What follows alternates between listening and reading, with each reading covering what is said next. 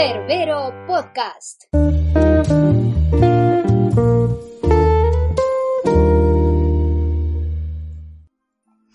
Hola, buenas tardes, Relatomancers, y bienvenidos al programa de esta semana. ¿Se me oye bien? Confirmadme en el chat, como siempre. Ya veo que ya hay gentecilla por ahí. Hola a todos, ¿qué tal? Eh, y avisarme también si está la música muy alta, que me parece que sí, porque la estoy oyendo yo a toda castaña. Voy a bajarlo un poquito. Te se escucha, me confirman. Vale, perfecto. Pues vamos allá. Eh, hoy tengo con nosotros a un invitado que ya, que ya vimos creo que hace un par de semanas o un poco más en, en la cuarentena y hoy vuelve aquí para hablar de, de otras cosas. Y este, uy, perdón. Ah, spoiler. aquí.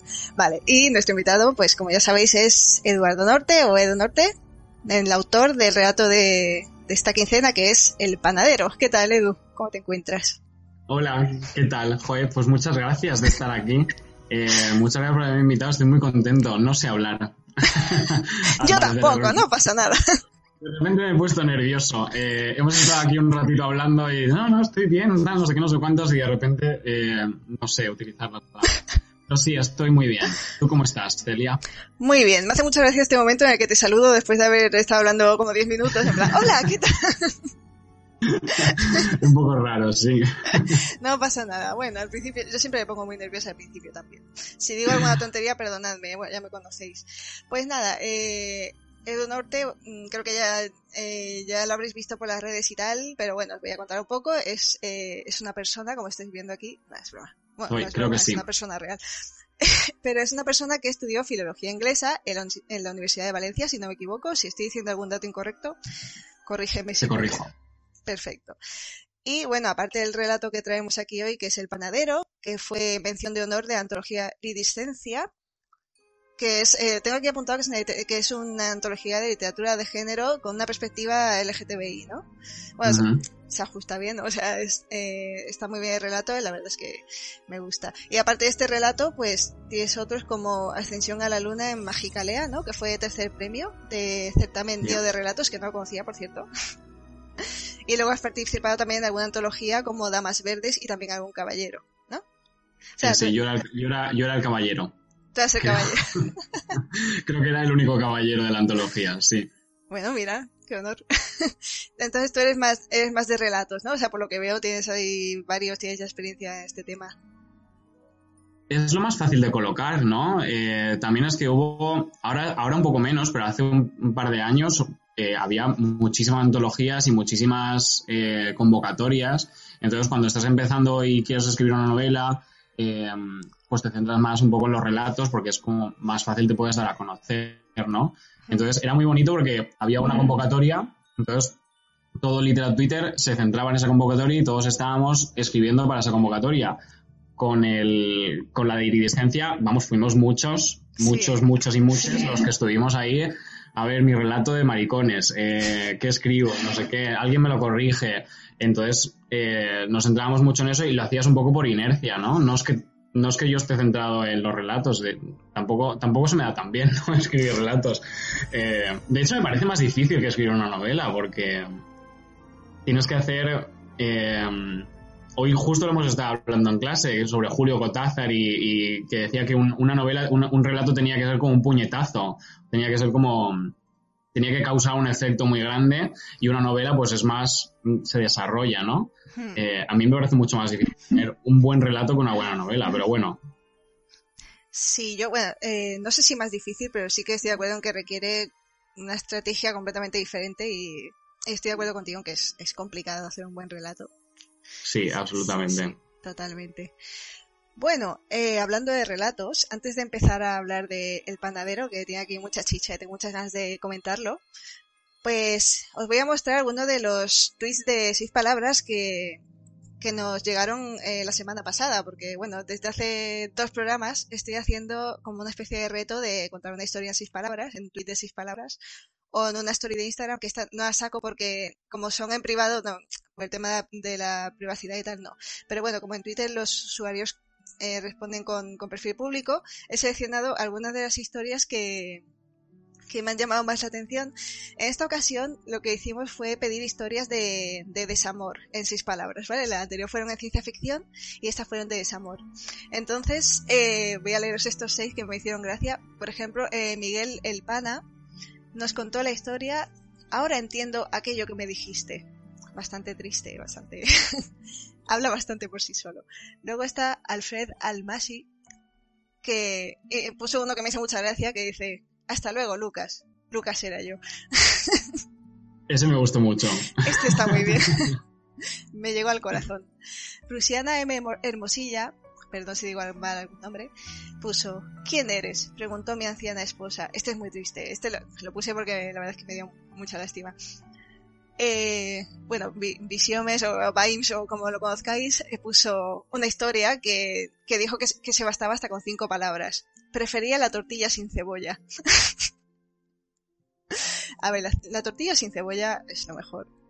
Ya, no, no, no, empezamos con esto, ¿eh? No empezamos con esto porque yo me pongo violento. La tortilla, lo siento mucho, es sin cebolla. Y si tú le quieres poner cebolla, está fantástico. Pero la tortilla de verdad es con cebolla. Es sin cebolla. en realidad yo cada vez que me meto en esta discusión entro en un bando diferente, o sea, soy una chaquetera. Creo que te están aplaudiendo por aquí. Gracias, gracias. Yo soy una chaquetera de la tortilla. Eh... Te está aplaudiendo eh, el falso Iñaki. Yo soy sin cebollista. Eres sin cebollista, vale. A ver, Edu Norte se declara sin pero cebollista. Si, si le ponéis cebolla, bien, ¿eh? Me lo como, me lo como, pero... pero... Ay, bueno, este, eh, el próximo relato que traiga será de tortilla con cebolla y sin cebolla. Uy, mierda, me están reeditando. me están reeditando para haber defendido. No sé ni qué he defendido ya. Si ya os digo que yo, las tortillas me gustan todas. me da igual. Creo que no te has posicionado, ¿eh? Está no, bien. Posicion... Yo estoy aquí para ver el mundo arder, no, no para posicionarme. Y ahora está ardiendo el chat, así que estoy contenta. Luego, a ver, eh, este nombre, no sé cómo pronunciarlo, voy a pronunciar el arroba, eh, JM Spike, eh, contó la historia de las sirenas siempre vuelven al mar. Esta me gustó porque porque se va ahí a la fantasía también, o sea, mezcla ahí todos los géneros. Luego, eh, Miquel... Nos gusta el género. ¿Cómo? Nos gusta el género, digo. Ah, sí, siempre tiramos, siempre tiramos para lo mismo, es que a ver. y luego Miquel... Sí, tiene... Ay, perdón, es que te escucho creo que con unos segundos de retraso y a veces empiezo a hablar y luego empiezas sí, tú. Sí, Perdona, sí. ¿eh? Si te corto... Sí, es verdad. No, nada, no te preocupes, no iba a decir, no iba a decir nada interesante. Sigue tú. Da igual, tú dilo, siempre dilo. bueno, no, solo me falta leer la última historia que cuenta Miquel que su corazón enfermó de pudo ser. es triste también, me he reído, no sé por qué, porque soy muy cruel. Pero bueno, yo no me acuerdo cuál conté, también dije alguna. ¿Se te ocurre alguna así sobre la marcha? Yo creo que dije sus besos Eh, solo um, sabían a olvido o algo así. Alguna cosa de estas. Ah, sí, sí, sí, lo leí, lo leí. ¿Sí? Eh, yo pensé algo, no, no me acuerdo ya. Eh, es, que, es que estas movidas de escribir algo con seis palabras, a mí no me salen nada bien. Eh, la verdad, no se me ocurre nunca nada. Igual si lo pienso a lo mejor, pero ahora mismo así a bote pronto. Te he puesto ahí en aprieto, no te preocupes. Esto, si ya es difícil escribir un relato, como decíamos, que cause un efecto, hacer uno con seis palabras ya. Es complicado. El de Lucas, de verdad, muy bien, muy bien. Muy bien, hasta luego, Lucas. Lucas era yo. Aquí tengo un Lucas. Bueno, sí que bueno, en fin, volviendo al, al relato que hemos traído aquí, El panadero. Es un relato de fantasía, romance. Bueno, lo de romance es que, a ver, yo la verdad es que pensaba que iba a ir de una cosa completamente diferente por, o sea, me, me llamó mucho la atención la portada y el título era tan, tan sencillo, tan co- costumbrista, sin embargo estaba aquí este pavo con los cuernos y tal, y dije, esto, esto me llama, o sea, esto me intriga. Y la verdad es que es un relato que engancha, o sea, es un relato que engancha al principio por el puramente por el salseo, porque vas diciendo en plan, oh Dios mío, este este amor de panadería, a ver a dónde lleva, no sé, Este amor de panadería. amor de panadería total, es que además que le- tengo curiosidad. Sí, perdón. Yo tengo curiosidad, eh, porque te lo iba a preguntar antes, pero eh, digo, vamos a esperar a que estemos eh, eh, online. ¿Tú, ¿Tú de qué pensabas que iba a ir el, el, el, el relato? Yo pensaba que iba a ser bueno, leí un poco la sinopsis, entonces sabía que, que la cosa iba como de, de un amor y tal, pero pensaba que no iba a acabar siendo tan turbio, porque es que es muy turbio todo. Y me gusta turbio. O sea, fue, fue un poco a lo. Voy a leer esto porque parece así como un aire diferente de lo que suelo leer. Y al final acabó siendo súper turbio, que es como lo que siempre suelo leer. Que está bien. Acerté, ¿no? Es genial. Yo creo que eso se, ve un poco en la, en la portada, ¿no? La, la portada se nota turbia, ¿no? Se siente se ve venir. Sí que se nota, o sea, es que no lo, no lo pude, no lo supe ver en un primer momento, pero sí que claro, si te fijas en, los colores y en, los detalles y en la, estrella, no sé, sí que, sí que es un poco turbio como amenazante, ¿no? Pero... Es que la portada es fantástica. La portada es de Gema Martínez, que lo quería decir. Gema Martínez, creo que se llamaba, sí, ¿no? Bueno, Tengo apuntado que Gema, Gema Martínez. Gema. Sí.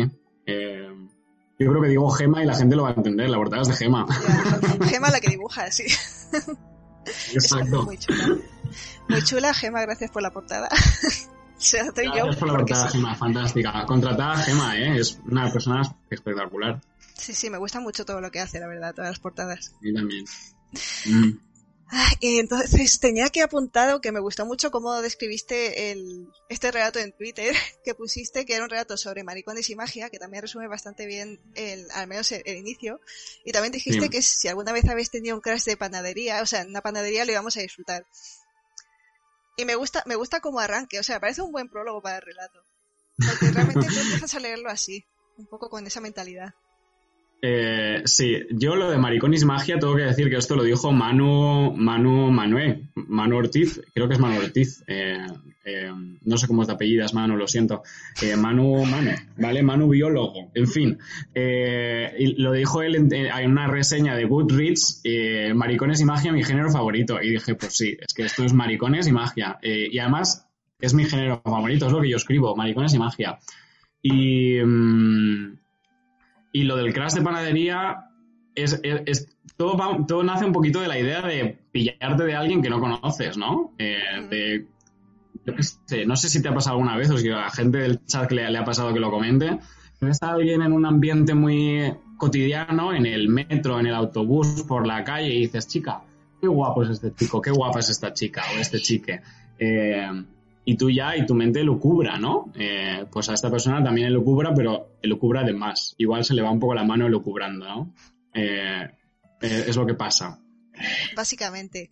Sí, bueno, tendemos a montarnos la película, pero claro, este hombre se monta una, una trilogía, o sea... Una superproducción. sí, sí, tal cual. una cosa... Loquísima. Es un poco yo, tengo que decirte, ¿eh? O sea, yo soy el, yo soy el panadero, no me escondo. Oye, pues está bien. A ver, por eso... Eh, no realmente... a ese punto, ¿sabes? Perdón, que nos, cortamos mutuamente, perdona.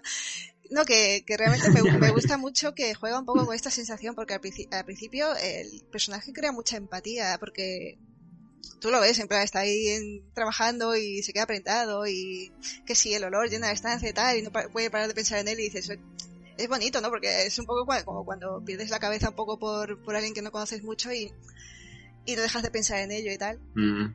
Y también al principio es, es como tan... Hay elementos tan cotidianos, tipo estás en una panadería, que si el chico entra ahí con sus auriculares, tal, que si le hace el pan con todo el mimo, y de pronto llega a su casa con una moneda y hace un hechizo. Y claro, bueno, yo, claro, habiendo visto la portada y sabiendo que había magia, pues mm, suponía que en algún momento iba a aparecer, pero si no llego a saber nada de esto, es, o sea, en este momento dices, hostia, espérate, y entonces empiezas a repensar todo lo que has leído, en plan, ¿dónde estamos? ¿En qué mundo estamos exactamente situados? ¿Y cómo encaja la magia en este mundo? Y esto me moló, la verdad. Me moló que, que soltara la magia así en plan de casual, ¿no? Sí, en teoría está ambientado en el mundo nuestro, ¿no? Pero tiene ese elemento de, esta persona que le ha pasado lo que le ha pasado. No sé si se pueden hacer spoilers, se pueden hacer spoilers aquí, ¿no? La gente ya se lo ha leído. En teoría sí, espero que lo hayáis leído, pero sí, en teoría esto es un club de lectura, o sea, si no lo habéis leído, vamos a ver, espero que hayáis hecho los deberes. Si no lo habéis leído, chicas, son 13 páginas, tampoco, tampoco yo qué sé, haberos leído. o sea, esto es lo que le digo yo a mis estudiantes cuando se tienen que leer un texto. Digo, a ver, por favor, eran mil palabras, te quiero decir. Eh, pues esto es lo mismo, haberos leído el texto. La cuestión, que, que esta persona es como que vive en un mundo mágico, ¿no? Pero por unas bueno, hace unas cosas que no tiene que hacer, se le va un poco la flapa también y lo acaban desterrando aquí. Entonces se está ambientando en el mundo normal, pero esta persona puede hacer un poquito de magia. No puede hacer mucha porque eh, lo mandan, está como exiliado, ¿no? Entonces tiene unas limitaciones de hasta qué punto, qué magia puede utilizar. Hasta que venga vamos, si, hace, si se pasa de la raya, pues vienen y le capturan. Entonces puede hacer un poquito. Y sí que es verdad que al principio es como muy cotidiano, ¿no? Eh, estar en la panadería, que si el pan y que no sé cuántos. Y es hasta cookie, ¿no? Eh, yo, yo me acuerdo cuando lo estaba escribiendo, cuando, cuando le estaba haciendo el pan y se la amasaba y le pone una, le besa, se besa la manita y se lo pone en el pan. Eh, a mí esto yo lo escribo, yo me acuerdo, recuerdo escribir eso y decir, qué lindo, ¿no? Eh, darle un besito al pan claro, luego pasa lo que pasa, pero, pero sí, ese, ese primer momento a lo mejor es hasta... Yo creo que ese, ese, en ese momento es cuando la gente yo creo que se puede identificar, ¿no? Luego ya no. Pero, ahí en principio sí, ¿no? Es, es, bonito. Sí, sí, es, es, muy bonito y lo que me mola precisamente... Uy, creo que me estoy escuchando a mí misma en, en tu ordenador, ¿puede ser? Ay, qué horror, pues no sé cómo solucionar eso. Eh... Da igual, da igual, no te preocupes, se oye un poco así de fondo, pero bueno, ignoramos y ya está, porque se te oye bien, así que para adelante. Que bueno, lo que, lo comentaba, que me moló, me moló mucho esto de que, de que empieza así y luego eh, pegué este cambiazo a la historia. Bueno, que no es cambiazo repentino realmente. Realmente, o sea, vas, digamos, reinterpretando lo que has leído, lo que vas leyendo, pues según eh, lo que va pasando en el pasado, ¿no? O sea, esta doble línea temporal que hay en el relato fue una de las cosas que más me llamó la atención y que más me moló a medida que iba leyendo, en plan, hostia, esto, esto mola, ¿no? Eh, claro, tenemos al mismo tiempo transcurriendo eh, la, las escenas del presente, digamos, aunque está en pasado la narrativa, pero bueno, es el presente, que es lo de la panadería, cómo conoce al chico este, cómo se queda prendado, intenta averiguar tal, y al mismo tiempo vas averiguando qué pasó en el pasado, en el momento en que ya sabes que este chico puede hacer magia y tal, pues claro, dices, ¿cómo ha acabado ahí? ¿Cómo ha acabado en una panadería? Eh, básicamente preso, ¿no? Porque además descubres que está como, que lo tienen ahí como exiliado. ¿Y cómo ha llegado ahí, no? Bueno, él, un poco te lo va explicando, pero claro, a medida que, vas descubriendo lo que pasó y, y la actitud del chico, vas interpretando lo que va pasando en el presente de forma más inquietante y aparte te va dando, a mí me dio un poco también de miedo por el, por el otro chico, por valor. Me iba dando como, como miedo en plan, hostia, esto va a acabar muy mal. y este pobre que no se entera de nada, o sea, está ahí viviendo su vida. y que está ahí trabajando, el pobrecito, se va a comprar su pan, eh, su café, su merienda y, y él vive su vida paralelamente. Eh, a mí el valor no me da ninguna pena. Yo, o sea, te digo, a mí me da mucha pena a mí me da más pena el protagonista, el, el, el pobrecito. O sea, a mí, o sea, creo que está feo que lo diga yo, porque lo he escrito yo, pero sí que es verdad que creo que o sea, el, el, esa, esa, segunda línea ¿no? de, de, lo que pasa antes te ayuda a entender lo que está haciendo el protagonista, ¿no? Carlo en ese momento. Se llamaba Carlo, ¿no? Sí. Sí, Carlo, efectivamente. Eh, te ayuda a entender lo que está haciendo. Entonces, al principio, bueno, esto no sé si lo, tú lo interpretas así, pero a lo mejor al principio te sorprende un poco que él actúe de la manera en la que actúa, ¿no? Que es como un puto eh, eh, de la, pues, que se le ha ido la flapa completamente y luego ves viendo, vas viendo lo que, lo que le pasó en el pasado y dices, ah, vale, entiendo que a lo mejor este chico pues no esté bien, malite. Está malite. Está malite, sí. iba a decir otra cosa, pero se me ha olvidado, así que sigue. Ah, vale.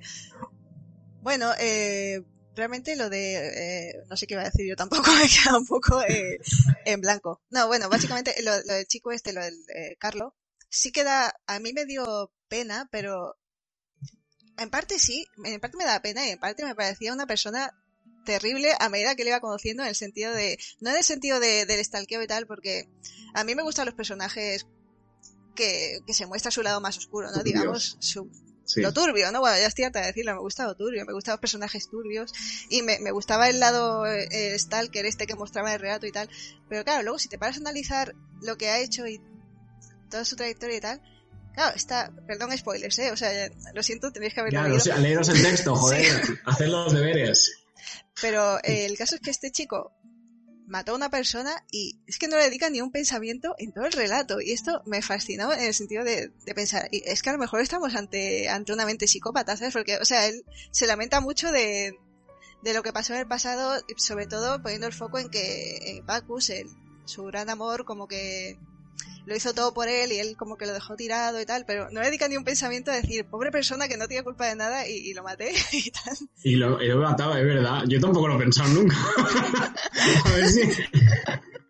No, pero realmente, a ver, él también lo tiene un poco suprimidito, ¿no? Todo lo que pasó entonces es como que no lo piensa demasiado porque si no, eh, no, no, no, no, lo tiene, no lo tiene del todo procesado. Y realmente él no lo mató, eh, se murió por su culpa, que es distinto. Pues es no, es como que él invocó una cosa y la cosa se le fue de las manos y esa cosa acabó matando a un profesor. Eh, entonces, eh, claro que por eso tampoco le condenan a él, porque dijeron, a ver, es que este chaval pues está estudiando, ha invocado un bicho que tampoco podía controlar, pues tampoco le vamos a meter en la cárcel por haber hecho mal. Yo qué sé, es que, es que eso mm. también es complicado, ¿no? Porque él literalmente no le mata. Él, bueno, sí, se muere por su culpa, pero, pues sí, no, lo piensa en absoluto. En la, en la persona que se murió, en el pobre hombre. Mm, no lo piensa. Yo fíjate que no me había dado cuenta de eso. A ver, también es verdad que no queda claro del todo. Bueno, no lo sé, es psicópata, eh, o sea, pienso que es psicópata si, si, eh, a ver, es que en el texto no queda claro, y esto también mola la ambigüedad, si realmente la invocación que hizo de este, de este ser, de este demonio, la hizo expresamente para matar a esta persona o la hizo con otros fines. Porque siempre, o sea, nunca se menciona directamente el plan de vamos a matar a esta persona para que, para que el profesor Bacchus ocupe su puesto. Ni él, o sea, ni Bacchus mismo dice estas palabras en el texto, ni tampoco Carlo las transmite. Es una idea que flota en el aire y que nunca se llega a saber exactamente hasta qué punto eh, la intención de Carlo era exactamente invocar eh, a un ser que, que, vaya a matar directamente a, a, esta, a esta persona o fue algo secundario que, bueno, un daño colateral, ¿no? Esto mola mucho porque, claro, siempre queda ahí un poco la duda de hasta qué punto esta persona está, eh, se ha visto, pues, envuelta en esta obsesión, este amor que le ha arrastrado a este, a este lugar, o es que es un psicópata, o sea, está ahí un poco la ambigüedad. Y esto, mm. esto me gusta. Yo creo que no es tanto un psicópata. Yo creo que el auténtico psicópata es el otro, ¿no? Es el es Bacchus. Eh, ese es, vamos, yo ahí sí, eso lo clasifico yo como psicópata, eh, vamos, de honor. El psicópata de honor. El, el otro hace un poco lo que le lo que le invitan a hacer, porque el otro le manipula, Bacchus manipula a Carlo para que haga las cosas que Carlo, que Bacchus quiere que haga. Claro. Eh, yo creo que Carlo no es realmente el psicópata, es un poco una víctima también. más o menos. Esto me interesa saber lo que piensas. Yo no sé si tú crees que él es una víctima o, o, la gente en el chat. En realidad no estoy viendo el chat, ¿eh? Pero... Eh... Ver, gente del chat, opinar. ¿Quién es el verdadero psicópata? Pero si hay gente del chat, si creéis que es una víctima o es eh, un verdugo, ¿no? Porque al mm. final también hace cosas, pues bueno, que vamos a ver. Eh, escúchame, a ti el Bacchus no te ha puesto una pistola en la cabeza para que tú invoques a un bicho para matar a nadie, ¿sabes? Lo estás haciendo tú porque te han manipulado, no sé. ¿Tú qué crees? Exactamente, es una discusión muy interesante y me gusta, me gustaría que la gente del chat diera ahí su, su punto de vista. Yo te doy mi opinión, yo creo que, eh, bueno, no la tengo 100% clara tampoco, pero bueno, voy lucubrando. Bacchus sí que me parece, me parece una persona nefasta, al menos la parte de Bacchus que, de Bacchus que conocemos, porque es la típica persona que, que se vale de su influencia a la gente para, para sus propios fines. Y es que de hecho, eh, tal como se lo describe, se lo describe a través de cómo se relaciona con la gente. O sea, se dice en plan, sí, es un profesor que, es muy característico por, por, llevarse muy bien con los alumnos y así que todo lo que se dice de él como que es a través de cómo se lleva con otra gente. Y no sé, es, es, la típica persona que se aprovecha además de los menores, este típico profesor que, que se aprovecha de, de los menores y de la influencia que tiene sobre ellos, de este poder para, para llegar a sus fines, ¿no? Y de hecho al final pues se ve que la lía a una escala ya mayor estatal, ¿no? Así que sí, yo, yo opino que Bacchus es bastante psicópata y eh, Carlo, pues obviamente es víctima en el sentido de que fue víctima de un abuso de poder, ¿no? Por parte de este profesor. Pero claro, luego eh, el hecho de que, de que siga en, ese pozo de mierda que es un poco donde está, claro, tampoco puede justificar el hecho de que mate a una persona. Entonces está ahí un poco eh, en la línea, ¿no? Digamos que es, es una víctima porque no es, no es tu culpa haber acabado en este sitio por culpa de alguien que tenía un poder sobre ti, pero, pero también es tu responsabilidad saber hasta dónde llegar. Bueno, esto es lo que, lo que opino yo así más o menos. A ver qué está Yo estoy de acuerdo. ¿Estás de acuerdo? Mm. A ver, Jaiza Carrasco dice que psicópatas un poco son los dos. XD, estoy de acuerdo. dice Ana Said que a ver un puntito de psicópata sí que tiene el chaval. Eh, F barra baja Vigo 00, que no sé quién es, dice, hace tiempo que lo leí, pero creo recordar que uno era psicópata y el otro un cabroncete. Suponemos que psicópata es Bacus y cabroncete el eh, Carlo, o no sé, bueno, no sé, esto ya.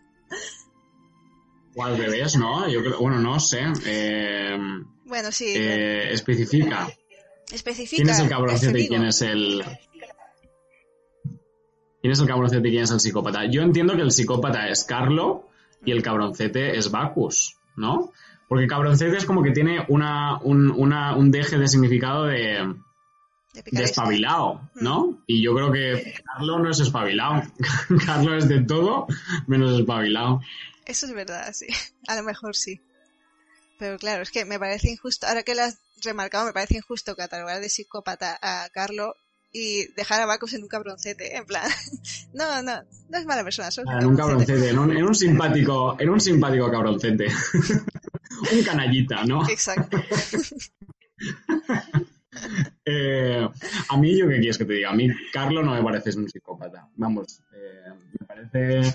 eh, yo lo, lo pongo más en la posición de la víctima, porque también, tal y como lo imaginaba yo, es una persona que nunca ha tenido a nadie, eh, no tiene una red de afectos de gente que le diga, oye, maricón, esto sí, esto no, eh, o que le dé un abrazo o un beso, ¿no? Entonces que de repente esta persona que ha estado sola toda su vida, que nunca ha tenido a nadie, que además tampoco era particularmente bueno en nada, aunque se le daba todo como el culo al pobre, de repente un profesor, que ya la figura del profesor conlleva, o sea, lleva una, un- una carga pues de, de poder y de admiración y de respeto, que una persona que tú respetas y admiras de repente se, se fije en ti y, y, y, y muestre interés en ti, pues claro, a esta persona es que Carlos, eh, o sea, Bacchus era consciente de la influencia que tenía en Carlos precisamente porque Carlos no tenía nada ni nadie, entonces él sabía que podía manipularla como, que, como quisiera.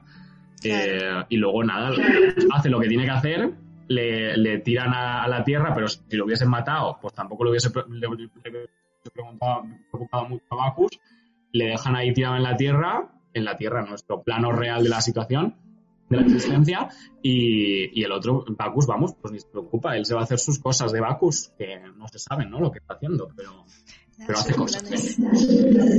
Eh, la verdad es que me, me da me da mucha lástima cuando me di cuenta, uy, uy, uy, un poco de ruido, bueno, no pasa nada, que me, me da bastante lástima esta dinámica de, bueno, es que claro, para para Bacchus Carlo fue una herramienta, digamos, pero claro, para Carlo Bacchus fue el mundo. Eh, como que en este punto de la historia Mm, toda su vida gira en torno a él, incluso cuando intenta olvidarlo a través de, de, de valor y tal, pero eh, me da un poco la sensación como eh, se recrea mucho eh, él mismo en que se da bien el tema de, de invocar demonios y tal.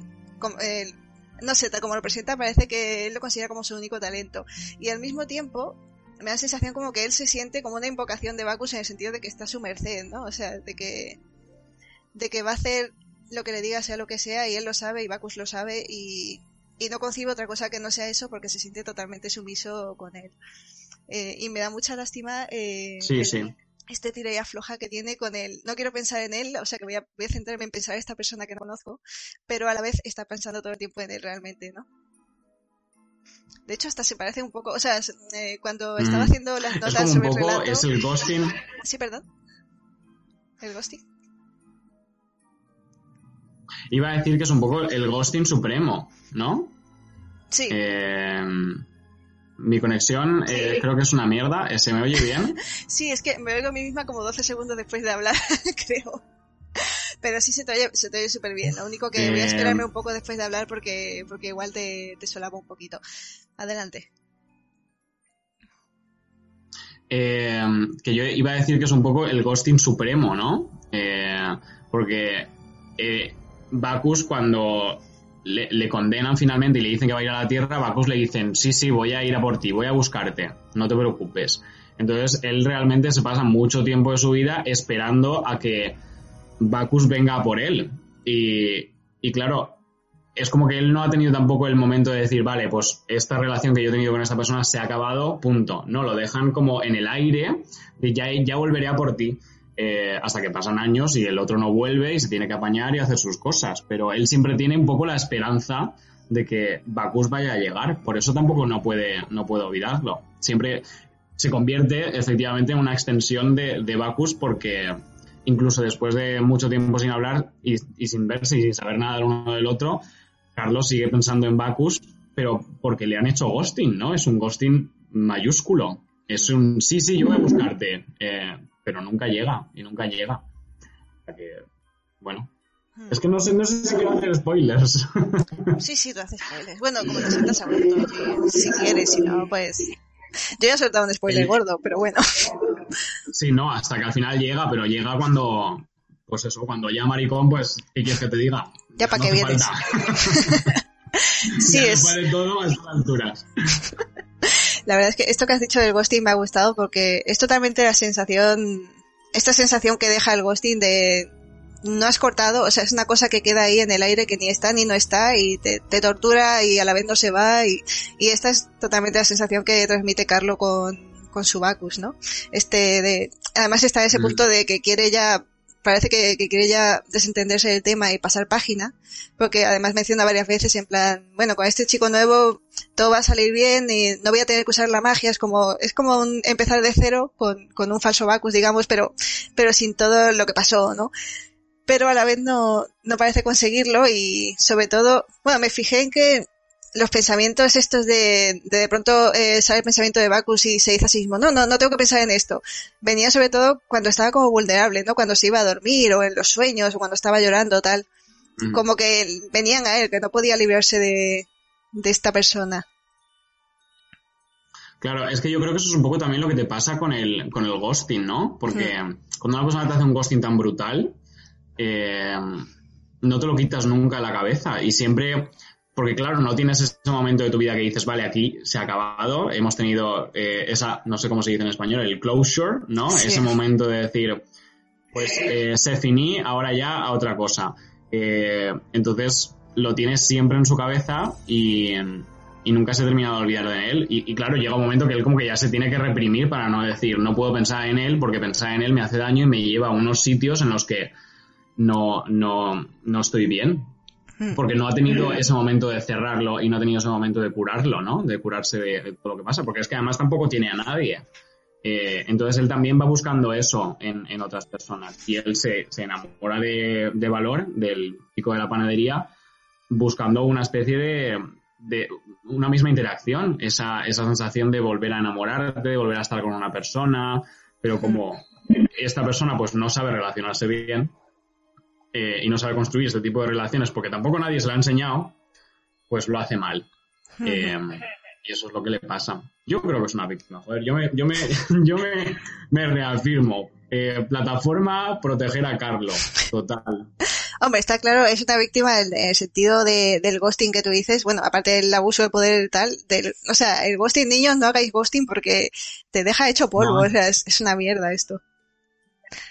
Gente del chat, ¿os han hecho ghosting? Sí, seguro, ¿eh? porque la gente hace muchísimo ghosting, ¿eh? Pero no hagáis ghosting. Es más fácil eh, decir, oye, mira, no puedo más con esto, adiós. Y decirlo así, y irte, ¿sabes? Que desaparecer. Es que me parece súper mal el ghosting. Eh, top, top 3 peores cosas que hacerle a una persona. Hmm. Bueno, a lo mejor top 3 estoy exagerando, pero top 10, seguro, ¿eh? Sí. No había pensado que estuvieras exagerando con el top 3 hasta que he pensado en, en todo lo que le puede hacer a una persona. Bueno, ya está, perdón. Están diciendo por aquí que, que sí que han hecho ghosting amigas. Bueno, los ghosting de amigos también son duros, eh. Cuando son de, de amores y de es duro, pero los amigos sí, sí. es jodido. Sí, sí. Ah, ¿qué iba a comentar? No me acuerdo. Era el tema del tema ghosting. Bueno, es, me queda en blanco, perdón. leyendo el, el, tema del ghosting. Eh... Perdón, cuéntame algo. Pues te voy a contar Venga. estoy intentando conectar los auriculares, ¿vale? Ah. A ver si eh, a ver si mejora la cosa. Lo que pasa es que hace mucho que no los uso y creo que mm, igual no funcionan, ¿vale? Vale. Eh, así que vamos a hacer la prueba. Venga, a ver. Eh, Perdón, gente del chat, eh, audiencia, esto es lo que deberíamos haber hecho eh, los 20 minutos antes, lo que pasa es que eh, no ha surgido tampoco. La vida tiene, tiene sus prisas, es lo que hay, no pasa nada. ¿Se oye o qué? ¿Cómo lo ves? Estoy, estoy probando, ¿eh? A ver. Power on ha dicho. Power. Igual no funcionan, ¿eh? No lo descartamos que no funcionen. ¿Tienen micro o son solo auriculares? Si no, tú sigue preguntando y yo mientras voy a... Vale, bueno. Creo que tiene micro. Sí, ah, Tiene vale. micro. Pues a ver, a ver cómo se oye ahora. Dicen que se te oye bastante bien. Lo único es eso, que a veces se solapa el sonido del propio, del propio Zoom. Pero bueno. Pues a ver, yo tengo apuntadas aquí más cosillas que me han ido llamando la atención de, del relato así en general. Y, bueno, el tema este de, de cómo es la relación con, con valor, me gusta mucho cómo está desarrollado en el relato. Porque me gusta mucho cómo, cómo al principio ¿cómo, dec- cómo decirlo? Se plasma mucho esta, este enamoramiento, este, oh, me encanta todo de él, que sí, su olor, que sí quiero averiguarlo todo y tal. Y poco a poco, como que vas viendo que realmente no le importa la persona en sí, que es valor. O sea, eh, llega un punto en que llegas a verlo todo de él, incluso sabes su nombre y lo olvidas, que es cuando, cuando invoca al, al demonio. Siempre me, me sale decir genio, no sé por qué, o sea, aunque tú lo escribes como un demonio, en mi mente me lo imagino como el típico genio malvado, ¿sabes? Genios, sí, un poquito sí. Pues Es igual, pero, pero, pero no sé, del infierno. No sé si los genios del infierno. Un poco sí, genio, genio infernal. Pues eso, y, y claro, llega un punto en que vas viendo, además es como muy gradual, y vas viendo como poco a poco eh, realmente la persona que es valor en sí no le importa tanto, sino es más la figura que representa, ¿no? Incluso en el momento en el que, en el que Valor deja de ir a la panadería y, y el otro empieza a volverse loco y hacer cálculos a ver si habrá terminado ya las prácticas y tal, y entonces decide recurrir a la magia para encontrarle, que es cuando, cuando un poco se le va la olla porque, bueno, a mí me dio la sensación de que se, se volvía a sentir abandonado, ¿no? Volvía a sentir que le hacían este ghosting y como que, que ya lo mandaba toda la mierda, decía, bueno, me van a, me van a venir a capturar, pero, pero da igual, o sea, es que si no me voy a morir aquí. Y en ese momento empieza a hablar de valor, pero a la vez empieza a hablar de Bacchus y hay un párrafo que me encanta, que de hecho lo, lo marqué así en fosforito porque está hablando como de los dos a la vez y no se sabe de quién está hablando y cuál es cuál y se, se entremezclan los dos de una forma que me gustó un montón y plasmó bastante bien esta sensación. O sea, eso me quedó bien, ¿eh? La verdad es que Sí, no sí. veo que lo diga, pero eso está guay. Eh, qué, qué- qué asco me doy. No, pero eh, estoy completamente de acuerdo contigo. Creo que, creo que, o sea, es que a él en realidad valor le da absolutamente igual. Es que ni se, nos, o sea, sabe su nombre, pero le da igual porque, porque él se ha creado una imagen de quién es valor y qué función tiene valor en su vida y, y todo lo que venga detrás, pues no le importa, porque para él valor es la persona que le va a sacar de su miseria, de estar abandonado y de tal. Entonces, cuando esto no pasa, porque claro, esto, spoiler, amigas, cuando tenéis expectativas con relaciones, es muy probable, eh, un 99% de las veces no suceden. O sea, porque, te quiero decir, porque la gente no es lo que te imaginas. Y también, esto es muy injusto, porque también es injusto para Valor porque le está imponiendo una, una manera de ser y una imagen que él no es y tampoco se permite. O sea, es que si a lo mejor Carlo hubiese tenido unas cosas bien amuebladas aquí, a lo mejor hubiese podido tener algo con valor, pero como él ya desde el primer momento ha decidido que esta persona me tiene que sacar de mi miseria y va a ser mi novio y vamos a estar juntos y vamos a ser súper felices, le ha puesto ese San Benito y todo lo que no encaje ahí, pues en, la cabeza de Carlos no, no, no, no corre, no furula, ¿sabes? No va. Eh, entonces, pues eso, también trata un poco el relato sobre la idea- idealización y las fantasías, ¿no? De las personas cuando nos, cuando nos enamoramos. Y, y sí, Carlos, o sea, el valor realmente tiene esa función en, en, en, en Carlo. No es, no es una persona, es una idealización, es una fantasía. Claro. Que es- Mm. también lo era Bacchus, en realidad. Y Bacchus se aprovechó de eso. Es verdad, no había visto, no había visto de esta forma, que Bacchus también en parte era como una idealización a la que está sometido, Claro. ¿no? Es- sí, sí. Me gusta. Claro, pero Bacchus sabía que él estaba causando esa idealización en, en, en, en el chiquito, en el pobre Carlo, y dijo, pues esto me lo traigo yo a mi terreno, esto vamos a hacer, vamos a hacer esto algo productivo. Hmm. Sí. Bueno, es que de verdad me da mucha rabia el personaje de Bacchus porque me recuerda a gente de la vida real. O sea, es que hay muchos profesores precisamente que, que abusan de esta posición. Es que eh, me parece terrible esta dinámica. Pues... No he conocido a ninguno, ¿eh? Tengo que decir. No, no he conocido a ningún profesor. Digo, -huh. es que hay, que ser, hay que ser cabrón, ¿eh? Te digo. Sí, sí, bueno, yo por suerte tampoco lo he conocido de primera mano, pero sí que conozco casos de, de, de otra gente, ¿no? Sí que es, es terrible porque además cuando la gente es joven es, no sé, es, es un momento de mucha vulnerabilidad y de aprender y de tener la mente abierta, que eso es bueno, pero también pues te lleva a, a aceptar cosas que, que a lo mejor la experiencia pues te avisa de que no, no deberías dejar pasar sobre tu persona, claro. quiero decir. Sí, sí. Claro. Yo esto lo noto mucho. Eh, yo, yo soy profesor, doy clases y, y, y, yo nunca he sido una persona que tenga influencia sobre otras personas porque nunca, yo qué sé, hay ciertas personas que se les da bien, ¿no? Que es como que tienen una, una especie de presencia y un poder en la voz que dices, hago lo que me digas, ¿no? Yo nunca he tenido eso. Y como profesor, sí que noto que tengo esa influencia y ese poder sobre, sobre mis alumnos de decir, haz esto, y me hacen caso. Y digo, hostia, ¿sabes? Y me sorprende. Entonces yo a veces he reflexionado sobre esto y digo, es que yo podría hacerle mucho daño a mis estudiantes sin, a lo mejor pretendiéndolo sin pretenderlo, ¿sabes? Porque ellos confían en mí y me admiran y tienen, me tienen respeto y, pues eso, es que estás en una posición de poder y él pues se aprovecha de eso, efectivamente, para sus, para sus beneficios, que es, bueno, no se sabe cuáles son sus beneficios tampoco, ¿no? Eh, no se sabe, bueno. una plaza, pero... Se sabe al final, o sea, al final no, se comenta que... que... Ah, sí, perdón, ¿decías? Sí. No, yo iba a decir que luego, o sea, después de escribir este relato, escribí una novela que es como lo que pasa después. No y, sabía. y yo tengo que decir que estoy muy contento con cómo acaban las cosas con Bacchus. O sea, se explican todo. Es que no quiero decir ya nada más porque esto ya sí que es spoiler total, pero. Hombre, si, pero has, bueno, si la novela no, no ha salido. ¿Ha salido o la vas a publicar o qué vas a hacer con ella? Ha salido, no, no, no se sabe. Está escrita, pero no sé. Tampoco la he mandado a ningún sitio, ¿eh? Mm, o sea, interesante. no sé. Toma Igual nota y día podréis leer, quién sabe. Pues sí, oye, me gustaría, Sí, sí, la verdad. eh, toma nota. Dicen por aquí, madre mía, qué de cosas te cupieron en 13 páginas, es verdad. Bueno, sí, es un relato muy con, con, muchas cosas que comentar. Luego dicen por aquí, un clavo saca otro clavo, Carlos ni confirma ni, ni desmiente. Mm. Y te piden también que hables un poco de la portada. Bueno, espera, voy a terminar de leer los, los mensajes y así quieres no, nos comentas la portada y tal. Dicen por aquí, Ana dice que Bacchus es muy identificable y muy matable. Vaya, estoy de acuerdo. ¿Qué hostia tiene Bacchus? Bueno, hay, hay muchos fans de Bacchus por lo que ves en el chat. Yo también soy un súper fan de Bacchus. no, pero sí que Yo soy... soy fan de Bacchus. Sí, perdón. Sí.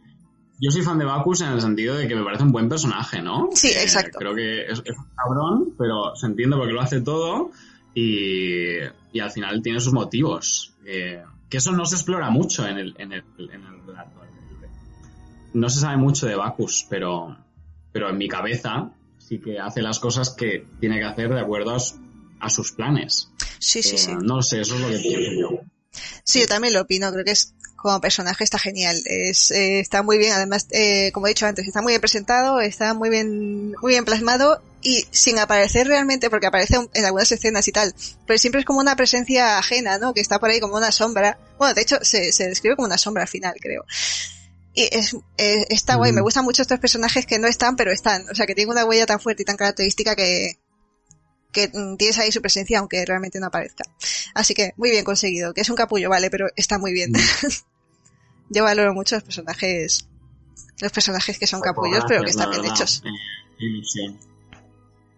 Bueno, eh, ya que te lo pedían por el chat, si quieres eh, un poco cómo surgió eh, la idea, o sea, la portada, la, ¿le dijiste tú la idea para hacerla? O sea, el tema este de los cuernos y tal me llama la atención porque no es una cosa que se menciona en el texto, de esta característica física, pero Ah, no. bueno, porque yo, yo he supuesto que el de la portada es Carlo, pero igual no es Carlo, claro, que esto es otra. Eh, en principio es Carlo. En principio Vale, es Carlo. Vale, la portada se la pedí yo a Gema porque Gema me encanta. eh, me gusta muchísimo todo lo que hace. Me parece una artista alucinante y pensaba que podría hacer un buen trabajo ilustrándolo, ¿no? Eh, y yo, o sea, visualmente soy muy poco original. O sea, no tengo. Y de hecho ella me dijo, ¿tienes alguna idea o algo? Y dije, ¡Pa'lante! eh, va sobre maricones y magia, lo que tú interpretes. Y ella me dijo, me, me, propuso la idea de hacerlo como si fuese una especie de carta del tarot, ¿no? Que tiene esa especie de... Es verdad. De, de sí, y, y me, lo, me, lo, enseñó ella, a mí me gustó y yo le dije, ah, avant, tírale, me parece estupendo. Yo creo que capturó muy bien esa, no sé, esa, esa, pues, esa oscuridad, ¿no? De, de, la relación que tiene él consigo mismo, de la relación que tiene él con, con, los, con los demás y um, lo de los cuernos, es su capacidad para eh, invocar y la relación que tiene con los demonios. Yo creo que está muy bien. La portada es un, fantástica, contratada a Gema. Hmm. Eso es lo que quiero decir. Comprarle cosas contratarla totalmente. Es muy chula, sí. Me gusta. No me había fijado en, el tema del tarot y ahora que lo has dicho no, no lo desveo. O sea, sí, es que incluso el, nombre del panadero encaja perfectamente con una carta del tarot. ¿no? Sí. Mm. Está muy guay. Yo también tenía, tenía apuntadas algunas preguntas para hacerte y me había olvidado porque, claro, eh, hemos empezado a, a charlar y tal. Pero tengo curiosidad. O sea, ¿por qué la mm. Universidad de Magia se llama Universidad de? O sea, ¿por qué con E?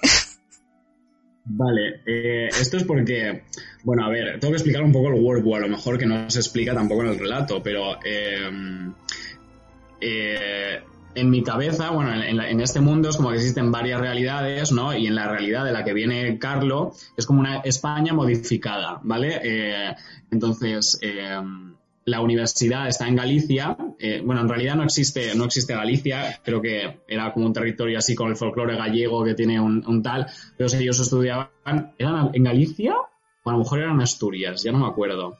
Es porque estaba situado en un territorio donde la universidad es eh, no sé si eh, creo que era Galicia, sí. Entonces la Universidad de Galicia en, gallego es Universidad de, si no estoy equivocado. Ah, vale. Entonces, Es que no lo sabía, por eso no, me había desconcertado porque no sabía que se decía Universidad de en gallego. igual me he equivocado, ¿eh? pero me parece que sí. Creo que por el chat están diciendo que sí, creo, así que será verdad. Era yo que no lo sabía, vaya. Pero me parece, ahora, tiene todo el sentido, ahora que lo has dicho. De hecho, basta por sí solo, eh, si sabes esto, para situar eh, dónde sucede la historia, ¿no? Lo cual está muy bien.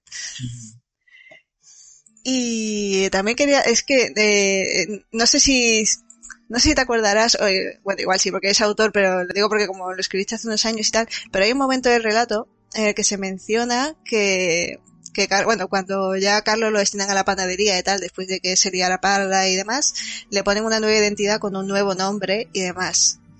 Entonces, yo al principio pensé que a lo mejor ese nuevo nombre era, era Carlo, porque, porque es el que usa así más, pero claro, luego en sus recuerdos de cuando estaba con Pacus y tal, Pacus le llama Carlo. Entonces, realmente el nombre nuevo no lo llega a decir, ¿verdad? En ningún momento. ¿Tenías alguno pensado? De hecho, yo, de hecho, ya no me acordaba de eso. Eh, Le dan un nuevo nombre, pues porque le tienen que dar un nuevo nombre, ¿no? Porque es lo que pasa cuando te dan, cuando, no sé, cuando te exilias y a lo mejor supongo que, eh, bueno, supongo no, cuando bueno, supongo sí, porque tampoco lo, había pensado antes, pero eh, digo yo que cuando le mandan a la Tierra, ¿no? A este plano, pues le darán un pasaporte, un DNI, un algo, ¿no? Claro. Entonces le van a quedar un nuevo nombre. un nuevo nombre. Eh, no, no, no tiene otro nombre en realidad, es Carlo y, y ya está. Vale, vale. Tenía curiosidad por si tenías alguno pensado si a lo mejor aparecía la novela o algo. Pero bueno, es la típica, por eso te he preguntado que si te acuerdas, porque es la típica cosa que, que cuando hace tiempo de, de, un texto, este tipo de detalles no, no te acuerdas. Bueno, a mí me pasa constantemente al menos. sí. Bueno, eh, se nos está acabando ya el tiempo, porque ahora a las 8, no sé si os sabéis, pero hay otro programa aquí en el canal de Twitch, que es, eh, se me, ah, por los cerros de Úbeda, se me había ido, eh, no, Los Cerros de Úbeda se llama, perdón, se me había ido el título, que está muy bien, si os quedáis, pues lo pasaréis súper bien. Pero bueno, vamos a, ir cerrando, así que si queréis ir preguntando alguna cosa que queráis preguntarle a Edu, aprovechando que lo tenéis aquí y tal, o comentarle algo, pues ahora es el momento porque en, en unos cinco minutos iremos cerrando. Y por otro lado, pues bueno, yo por mi parte es que sinceramente me quedo con un montón de cosas por comentar, pero bueno, más o menos en general sí que me ha, gustado la charla, pero no sé si tú tienes algo que te gustaría eh, comentar sobre este relato que se nos haya pasado o que no hayamos llegado a ese punto.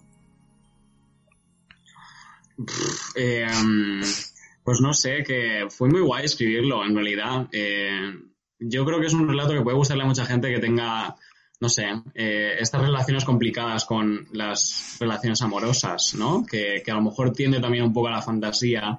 Todo nace un poco de, esa, esa, de esa fantasía que tú te montas cuando conoces a alguien. Y, a mí me sorprende mucho porque lo escribí, cuando lo escribí? En 2018 creo, y estamos ya en 2021, pues hace casi tres años. Y, y realmente sigo obsesionado con los mismos temas. O sea, sigo obsesionado con la idea del amor y de de, de, cómo se puede convertir en una cosa muy peligrosa para uno mismo y no sé, eh, creo que no sé, estoy muy contento. Eso también quiero decir por haber, como que me hayáis invitado y me alegro mucho que te haya gustado y me alegro mucho que la gente que la haya, le haya leído pues se la haya, se la haya, se la haya disfrutado. Espero que al menos pues os haya hecho pasar un buen ratito. Que, no sé, estoy contento, la verdad. Eso es lo que quiero decir. Gracias. bueno, gracias a ti por venir. La verdad es que se agradece mucho tu presencia. Y también, bueno, he de decir que es muy agradable también encontrar representación LGTB en, en relatos que no giren en torno a eso. O sea, eh, a mí me gusta mucho cuando, cuando encuentro esta diversidad en, en narrativa de género y se agradece muchísimo que, que se incluya, la verdad.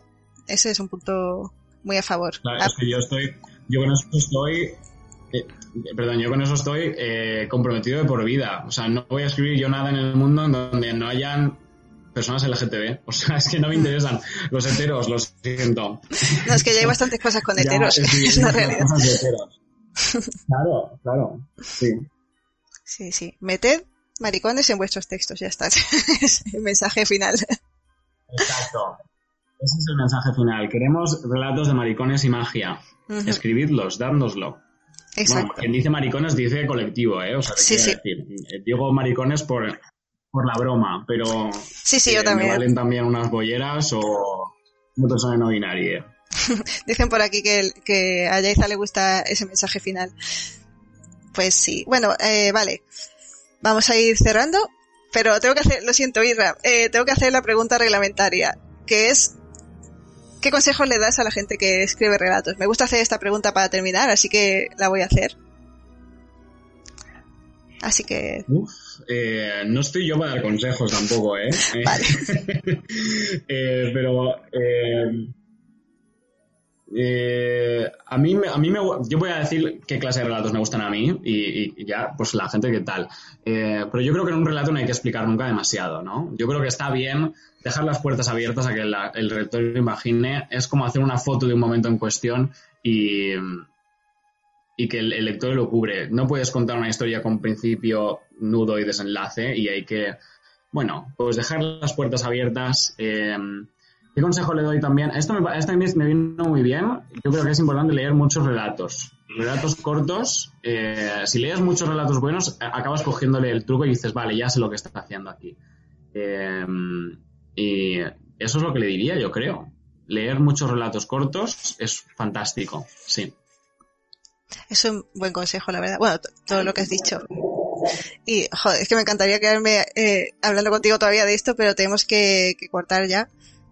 Siempre me pasa esto, al final es cuando ya todo está cogiendo ritmo y me gustaría quedarme más rato y no podemos, pero bueno, eh, no pasa nada. Eh, dentro de dos semanas volveremos a estar aquí y Edu, bueno, si pillo otro relato tuyo que no lo sé, pues te volveré a invitar, no pasa nada, así que espero que hayas estado a gusto gracias. aquí. No hay mucho más, ¿eh? Bueno, ya habrá, ya habrá, no pasa nada. Súper bien, muchas gracias por invitar. Y muchas gracias a, a la gente que ha estado ahí en el chat a tope. Y gracias por la relatomancia y nos vamos, nos vemos en dos semanitas. Adiós.